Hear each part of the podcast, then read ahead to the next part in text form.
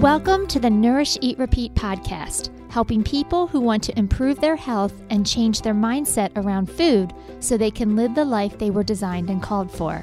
I am your host, Adrienne Delgado, and in this podcast, I'll give you step by step action plans to reach your health goals, as well as my favorite recipes I know you and your family will enjoy. Let's get started.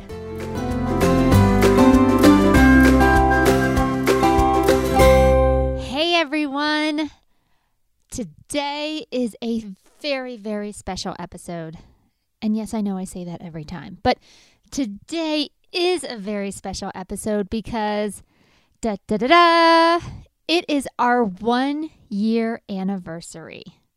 We made it! We made it to a year.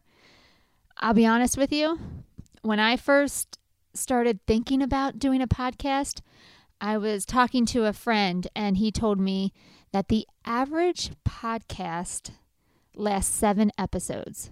So your number one goal, your one and only goal, should be to get to episode eight. And so I took that very literally. I mapped out a plan to get to episode eight. And who knew that I would be sitting here today talking to you on our one year anniversary? We made it past eight episodes. We made it all the way to 52 episodes. And so, guys, first and foremost, just thank you. Thank you for for tuning in, for listening, for supporting uh, this message and this podcast. Thank you for believing in it and sharing it and all the things. Thank you, thank you, thank you. Um, to date, we have over 3,500 downloads. Um, I personally, I tape all the episodes six week in in advance. So when I looked at the stats this morning, we were well over 3,500. By the time this airs in June, we'll probably be closer to 4,000. So very exciting, but a big heartfelt thank you to all the listeners out there for making the podcast what it is. So, I wanted to do something special for this episode. Um, and so, what do we usually do when we look back on the past year? We do some reflection. I started looking at some statistics, like what were the most popular shows. And so I thought it would be a lot of fun if we highlight the top three episodes today and we'll have a conversation about them. I'll kind of set them up and give you some tidbits along the way. And we're just going to have a lot of fun with this. I pulled out some of the uh, recordings. Well, I should say I pulled out some snippets of the recordings. And I think it's such a great reminder to look back on all the things we've learned. I mean, guys, we've had some great conversations over the past year. Not only have I shared some information and education, but we also were um, privileged to have some incredible guests on our show, anywhere from professionals in the area, professionals around the world. Um, I've also been able to share the message on other people's podcasts. So this has been a wild ride. And for one second, I just want to again express my gratitude and thankfulness for this opportunity. So today we're going to highlight the top three episodes. I'll even give some shout outs to some honorable mentions. And then, like I said, we're going to pull out some of the snippets of those recordings and air them right now because the information is still as relevant today as it was in the past year, over the past year. So let's start with the number three most listened to podcast. It's actually from episode five. And guys, this one actually like made me made me tear up a little bit because I interviewed my oldest son on this podcast episode. Um, I interviewed Jake. You know, now Jake is 15. At the time, he was almost 15. Now he's 15 for a year. Guys, he's going to turn 16 in two months. And that's just a whole other story that we're going to have to talk about at another time. But my baby is going to be 16 and I can't even handle it. But I was so honored to have him as a guest in the very beginning of the podcast. He, at the time, was actually following a vegan diet. And so I thought it'd be interesting to interview him, not only to get a teenager's perspective, but also to learn from him as he was incorporating more plants into his diet. What are some of those tips that we can use as adults? You know, even if we're not following a vegetarian or a vegan diet, we can still learn more information about how to incorporate those foods into our diet because they're so healthy for us. And so I just thought he did a tremendous job. Um, the tips that I'm going to uh, throw out to you today, or that I'm going to be using from his podcast, are you know, what are the benefits to eating more plants? And then it's going to go right into just some general health tips. And guys, again, I was floored by his maturity because these are the tips that you hear over and over again. These are the tips that you read about in magazines or online. And this kid just put them into practice. I think for so many of us, we think this has to be some big, complicated plan. And if we've heard the tip before, well, that's too easy. That's not going to give us any results. He just did the tips. That's literally what he did. And he had such great success with it. Um, so, in addition to some of those general health tips, he also gives some insight on trying new foods. I know that's something that a lot of people struggle with, young and old. All right, let's be clear on that young and old. I see it all. so he gives you some tips on how to try new foods. And then finally, he ends with, you know, just three tips on how to incorporate more plants into your diet. So without further ado, let's listen to the conversation with Jake. Let's talk a little bit about some of the benefits to converting over to a more plant based diet. Have you personally seen any benefits to your health by eating more plants? What would you say, Jake? Um, yes, definitely. I have a lot more energy throughout the day. Sometimes I do long workouts up to like an hour and a half, and I think a plant based diet is one of the things that gets me through them. Um, I have a really fast recovery rate. I can recover after workouts and even go on to do another cardio workout at the end of the day. And I've also lost a lot of um, body fat. Okay. So has your weight changed at all? Um, no, I've gained also a lot of muscle. Okay. So yeah, again, making sure um, again, as I'm wearing my mom hat and my dietitian hat, we've had a lot of conversations about motives, um, why he's doing this. Uh, yes, he's very sports minded and very athletically driven. So we want to make sure, again, he's doing this the healthiest way and that he's able to work out and exercise in ways that support his his goals. I think that's important. Jake, I've noticed some of your eating habits have changed over the past few months. Can you share a little bit about them? Sure. I only eat when I'm hungry, and that's that was something that was really hard to change in the beginning. Um, I used to eat out of boredom a lot, and one thing I do now is when I walk into the kitchen, I ask myself, "Am I hungry?" And more than half the time, the answer is no, and I have to go find something else to do. Um, and so, what do you do? What are your alternatives? Um, I usually drink water, and that sometimes solves the problem for me right away. And also, something I have to do is during meals, I eat a lot slower. I take my time and I taste my food and because eating is something that I enjoy, so it's something that I want to take the time to do. Um, I also sit down to eat when I'm preparing my lunch or cutting up vegetables. Instead of eating while I'm preparing it, I get it all ready and then I sit down and eat it, just so I can relax while I'm eating my food. And I'm also consistent with my meal times. I usually eat two snacks a day between lunch and breakfast. I mean, I'm sorry, one snack between lunch and breakfast, and then one snack between lunch and dinner, and that's it. All right, Jake, just a couple more questions. How have your food preferences changed since converting your diet? Um, I used to be a very picky eater before. I wouldn't. I would sometimes pass by on salads after dinner. Um, salads for dinner, and I wouldn't try new things because I was scared that I wouldn't like it. Now I pretty much will try anything. Um, some things before that I didn't like were red beets and mushrooms and even onions, and now I love them because I've tried them for the first time and I like them in recipes and dinners. Okay, Jake, so here's another follow up question. What made you get over that hump and decide to actually try these things instead of just being convinced you don't like them? One thing was red beets and mushroom and red beets and onions I have tried before and I didn't like but then trying them different ways, like on the grill or chopping them up or even in a drink. I really found ways to incorporate them in my diet, and even mushrooms before.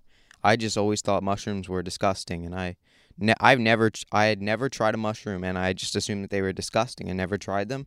And then I tried them one day, and I didn't think they were bad at all. Awesome.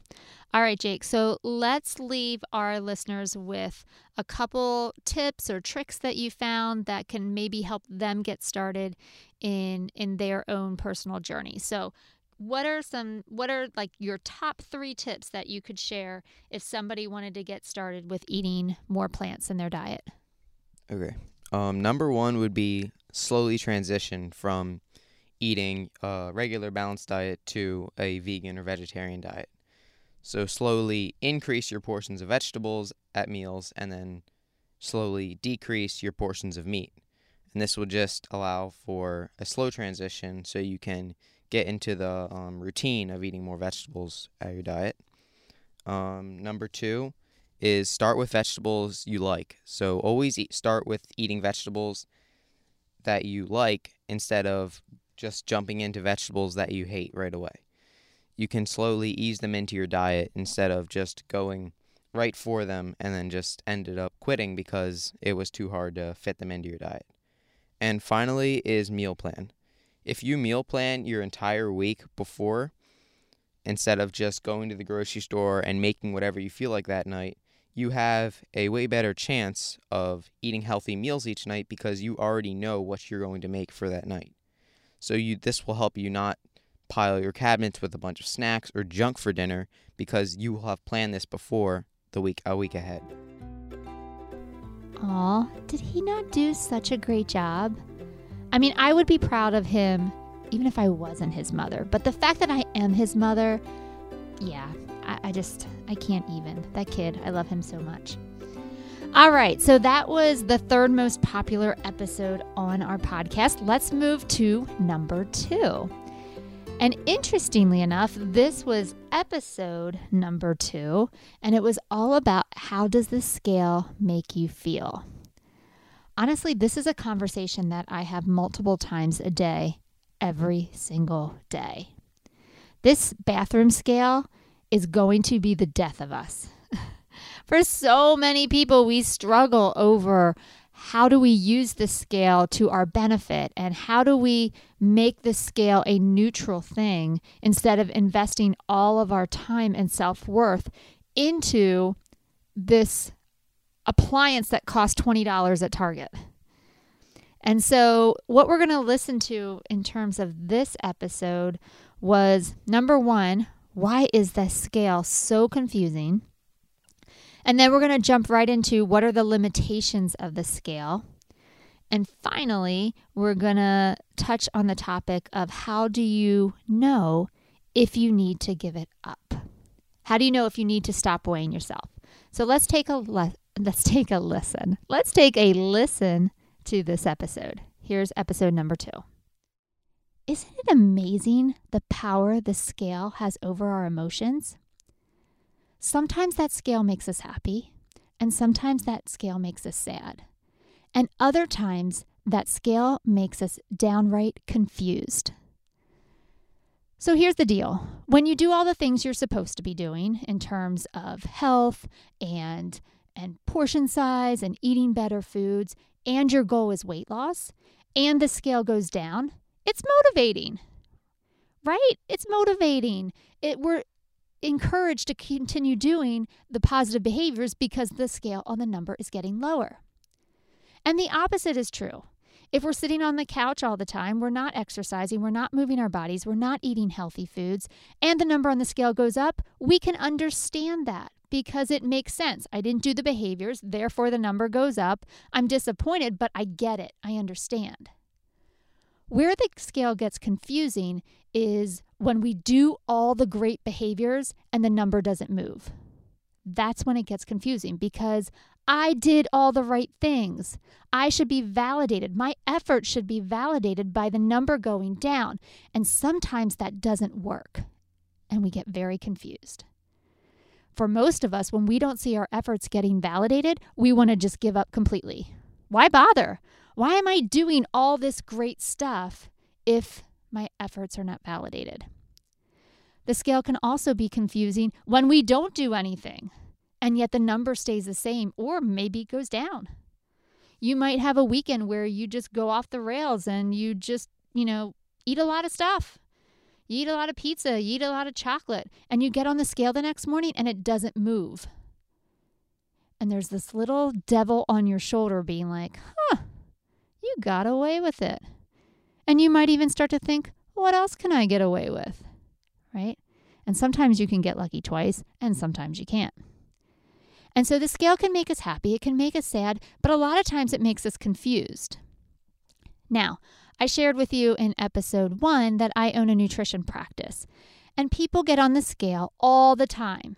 You know, I personally would prefer not to have a scale at my practice. However, the people want to see the number. And sometimes you got to give the people what they want.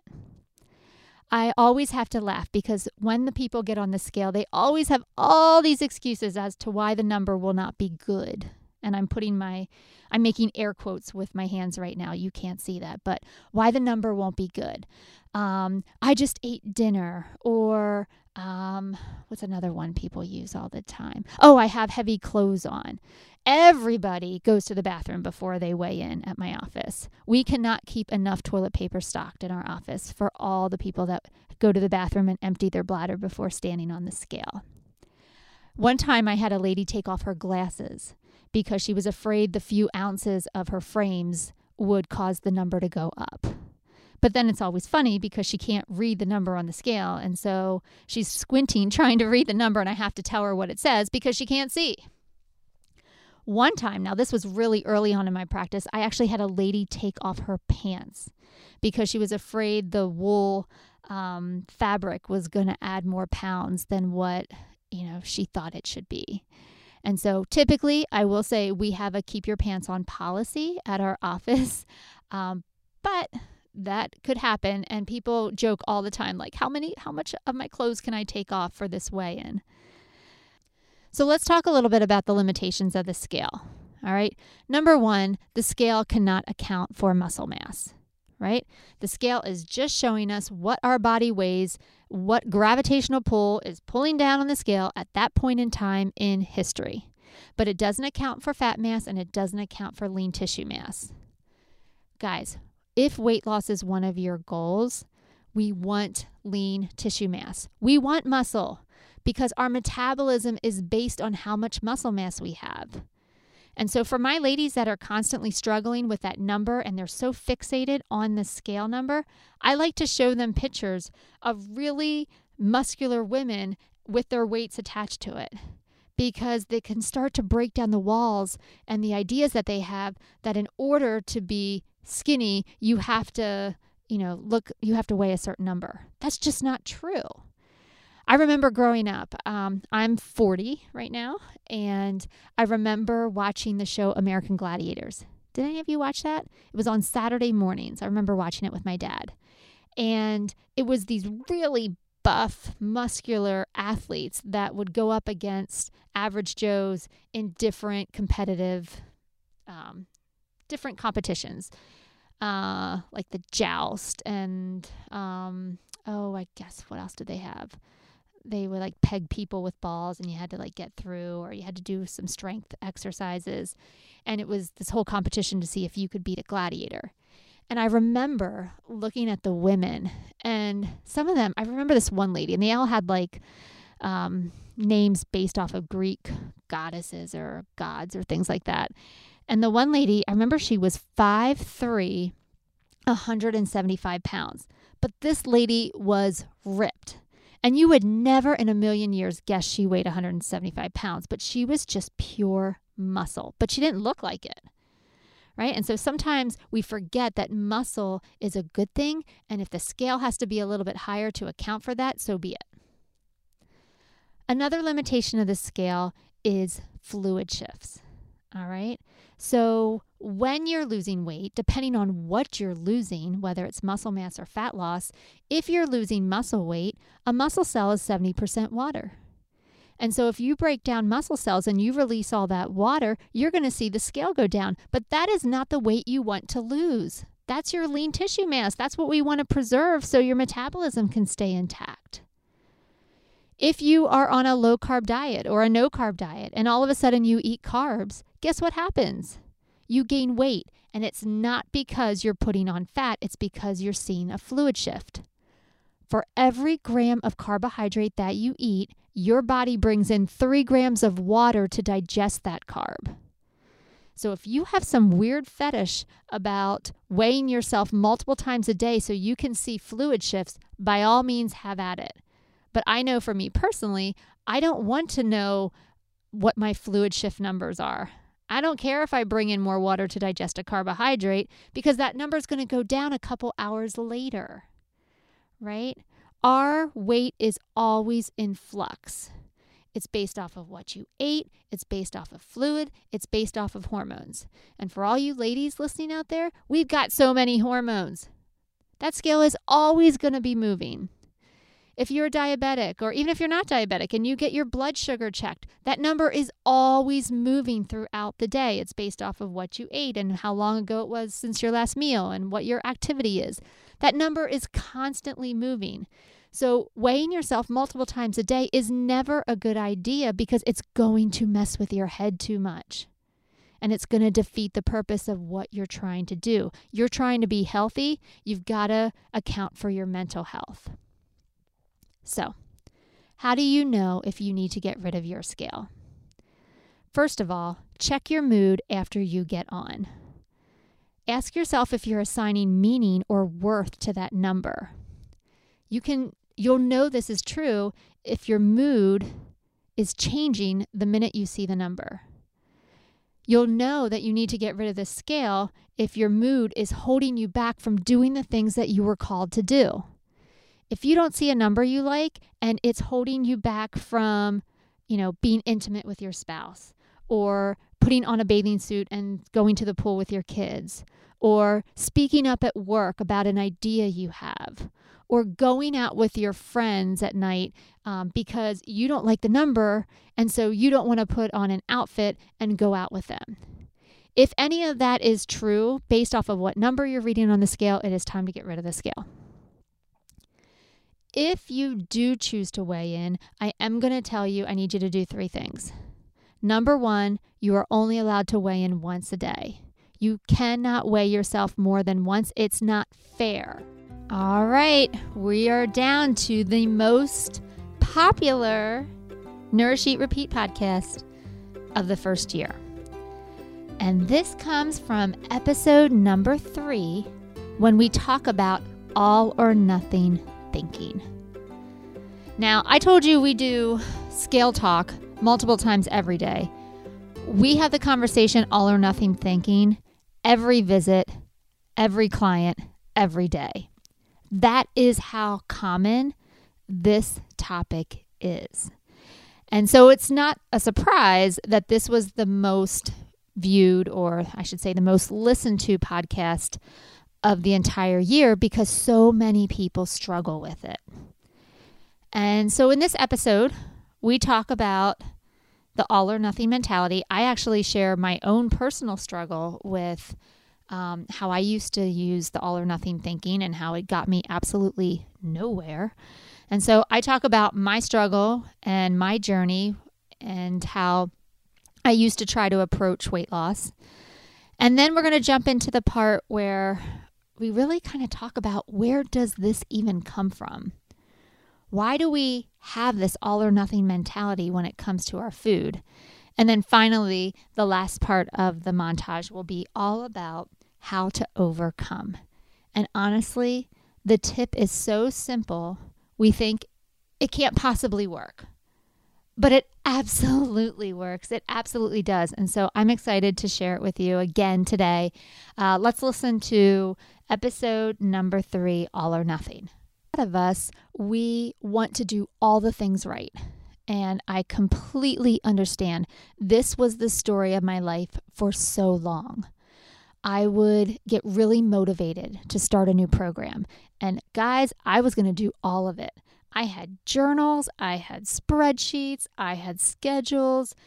Not only was I going to eat really healthy, but I was also going to exercise. I was also going to read my Bible. I was going to volunteer. I was going to not eat after eight o'clock. I was going to make sure I got plenty of sleep each night.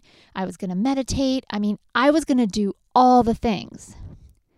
And as you can imagine, because I needed to do all those things and still live a life, I still had a job to go to, I still had kids to raise.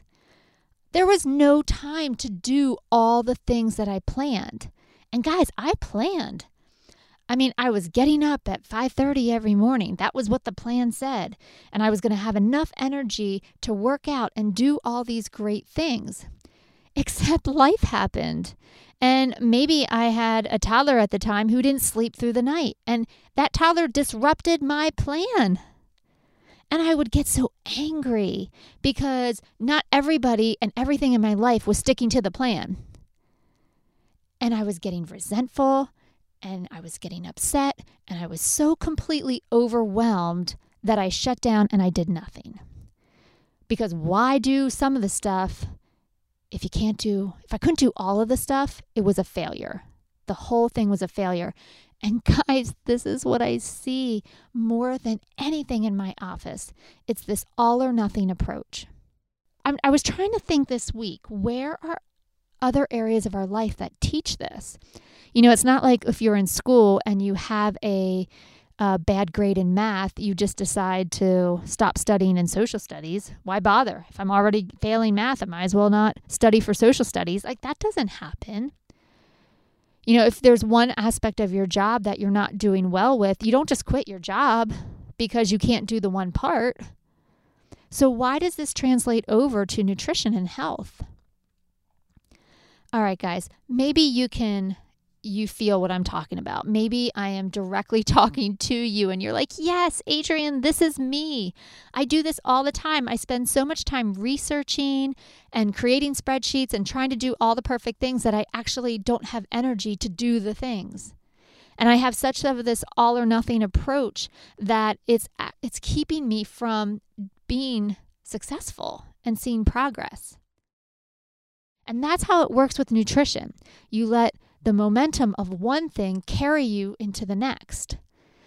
Let's say, for example, you start with sleep because that's the only thing you feel like you can do well right now. Okay, start with sleep. You start with sleep, and guess what? Before you know it, you have more energy in your day. And because you have more energy in your day, you decide, hey, I want to start exercising. And when you start exercising, you decide, hey, I want to eat better because I feel better for my exercise when I don't eat junk, but also I don't want to derail all the positive work I did working out. It's a positive snowball. Just like you can negative snowball, right? You're exhausted. And because you're exhausted, you don't have energy to work out. And because you don't have energy to work out, you feel like a slug. So you just eat because why bother? That's a negative snowball. We want to snowball into a positive way. But that positive way starts with one thing you grab the hand of one toddler. You grab the hand of one behavior change or one health change, and you let that catapult you into success and into progress. So, I hope you have had as much fun as I had in this episode, looking back on some of the conversations that we've had, some of the topics we've discussed. And guys, I just need to tell you right now, I am so excited moving into year number two. Um, I have a lot of fun things planned. I have a lot of exciting topics to talk about, new guests on the show, uh, really diving into more about nutrition, specific medical conditions, um, more mindset techniques, and how to change our mindset around food, creating healthy relationships with food, disordered eating. Um, you name it about any topic about nutrition, we're probably going to be touching on it, covering it. And um, yeah, it's just what an awesome ride. So, if you have found these podcasts to be helpful to you, if I can just take a moment and ask you to please share it with somebody, um, you know, how we're going to expand our reach and how we're going to be able to help more people is by you taking these messages and sharing them with the people in your life, um, people that can, that need to hear it, that maybe want to hear it. Uh, that is just a great way to to share the love and spread the message. And then, if I can so shamelessly ask for you to rate the podcast or even leave a review. Again, that is how we can escalate this thing and really get it into the hands and the earpods and the AirPods and all the things, how we can get it into more people's scope and um, and really help people. You know, I'm not benefiting monetarily from this podcast. I'm doing this because I want to help people, because I truly have a heart for people. And that's my only agenda. My only agenda is to help people. And so there's a lot of things out there that are looking to take your money. This is not one of them. And I want you to be able to have information that you can trust and that you know is there in your best interest. It's really important. It's important to me.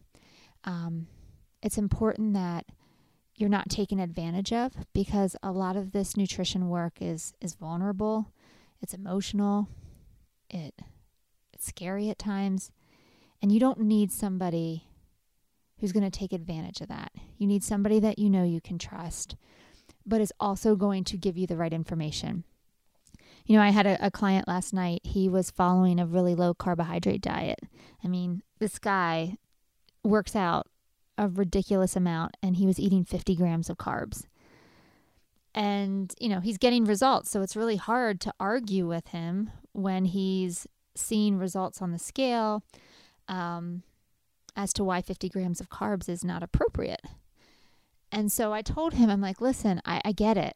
I get you're seeing these great results now, but I'm also thinking about who you're going to be when you're 65 and when you're 75 and yeah, I know we think, oh, I'll worry about that later.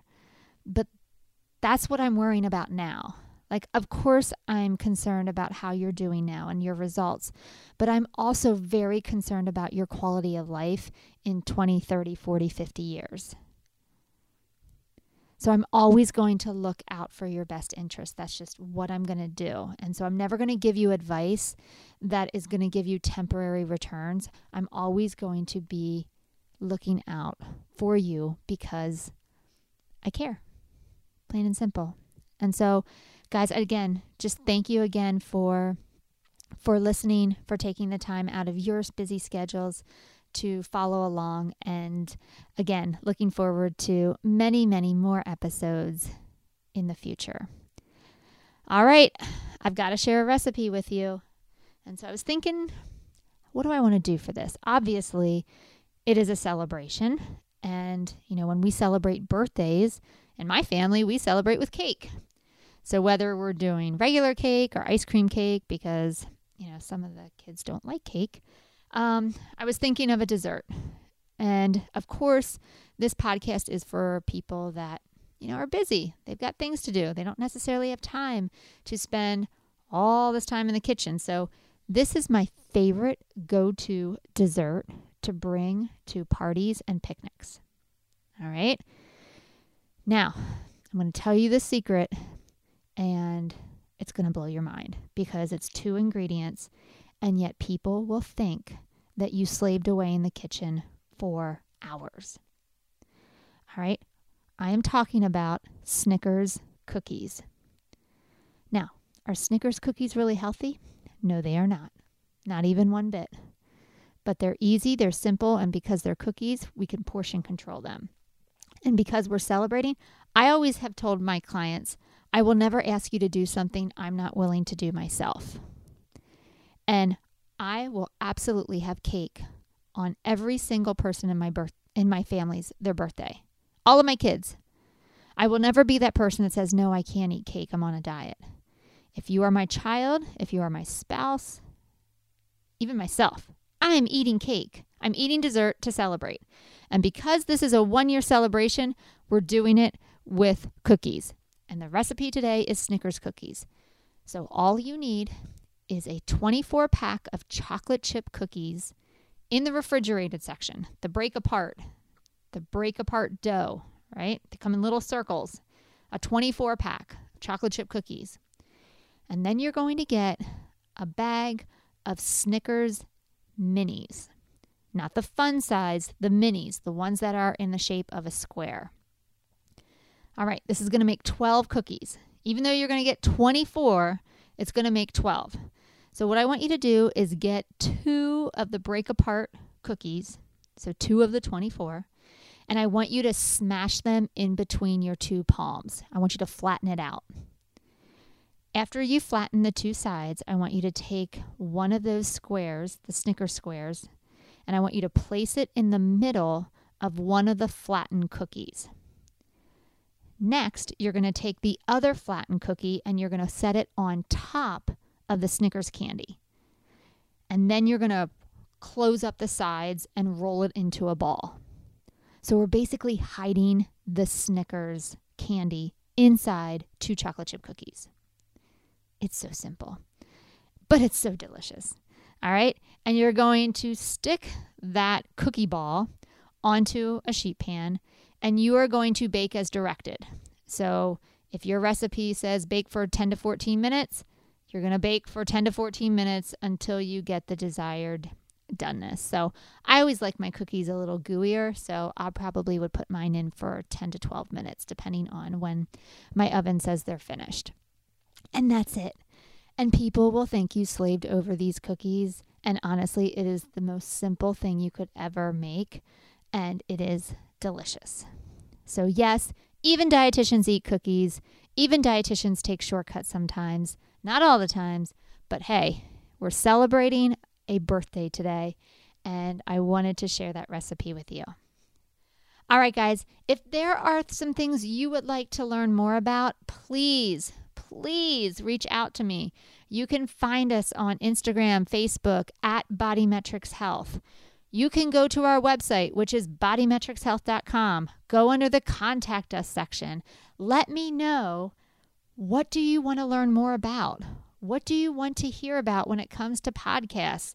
What topics? What guests? How can I serve you well? All right, guys, I hope you have an excellent week and I'll see you next time. Take care. Thanks for listening to the Nourish, Eat, Repeat podcast. If you found this episode helpful, please rate, review, and share with others so we can reach and help more people. For more information about nutrition, how to work with a dietitian, or about any of our programs, visit our website at bodymetricspa.com. Or you can find us on socials. We're on Instagram at Bodymetrics Health or on Facebook at Bodymetrics Health and Wellness Services. The book, Nourish, Eat, Repeat, is available on our website and Amazon in both paperback and ebook versions. Once again, I'm Adrienne Delgado, and I'll see you next week.